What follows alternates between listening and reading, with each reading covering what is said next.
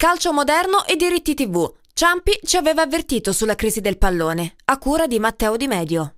Avrebbe compiuto quest'anno 101 anni l'ex presidente della Repubblica Carlo Azeglio Ciampi, un uomo che nel corso del suo mandato riportò in auge lo spirito patriottico italiano con la reintroduzione della parata per la festa della Repubblica del 2 giugno e la valorizzazione dell'inno di Mameli come simbolo di una nazione fiera ed orgogliosa. Durante il suo incarico tutti impararono quel Fratelli d'Italia, compresi i calciatori che ricominciarono a cantarlo in ogni occasione in cui la nazionale calcava un rettangolo verde. Un presidente intervenuto più volte anche in questioni lontane dalla politica e dal governo, come lo sport. Rimane famoso il suo discorso durante il saluto alla spedizione azzurra in procinto di partire per Atene in occasione dei Giochi olimpici del 2004. Per lui l'attività sportiva, specialmente quella contornata da sponsor e flussi pubblicitari, aveva il dovere di guardare agli effetti dei propri comportamenti sui cittadini. Soprattutto per quanto riguarda il calcio, Ciampi fu tremendamente profetico.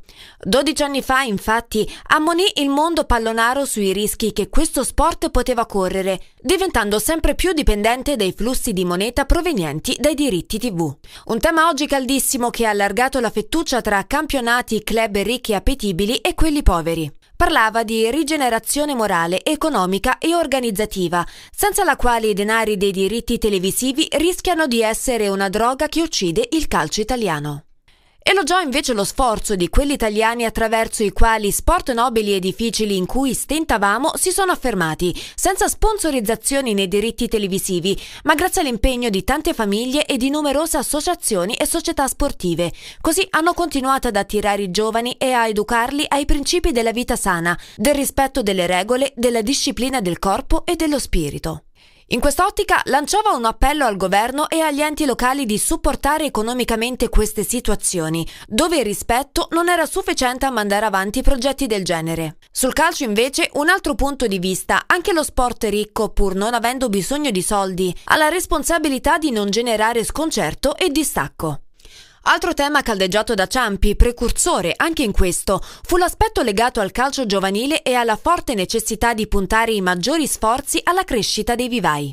Non c'è dubbio che il calcio italiano deve tornare ad investire nei giovani, nei vivai e a dare occasione ai ragazzi nati sui campetti della nostra provincia. È nei vivai che i giovani tuttora trovano esempi che danno speranza in questo sport, così amato e così pieno di problemi. Non si può finanziare tutto a costi crescenti senza una prospettiva economica di lungo periodo che coinvolga le comunità con le quali e per le quali si pratica lo sport.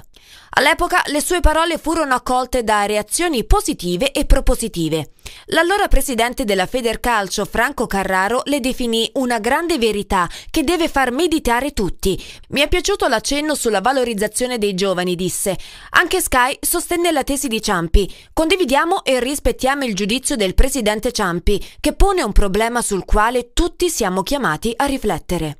Il presidente ci regala invece uno scenario del tutto diverso, una situazione dove i giovani italiani stentano a decollare e i diritti TV sono i veri padroni del pallone. Dal 2004 ad oggi il calcio è cambiato, ma in peggio, e Ciampi ci aveva avvertito.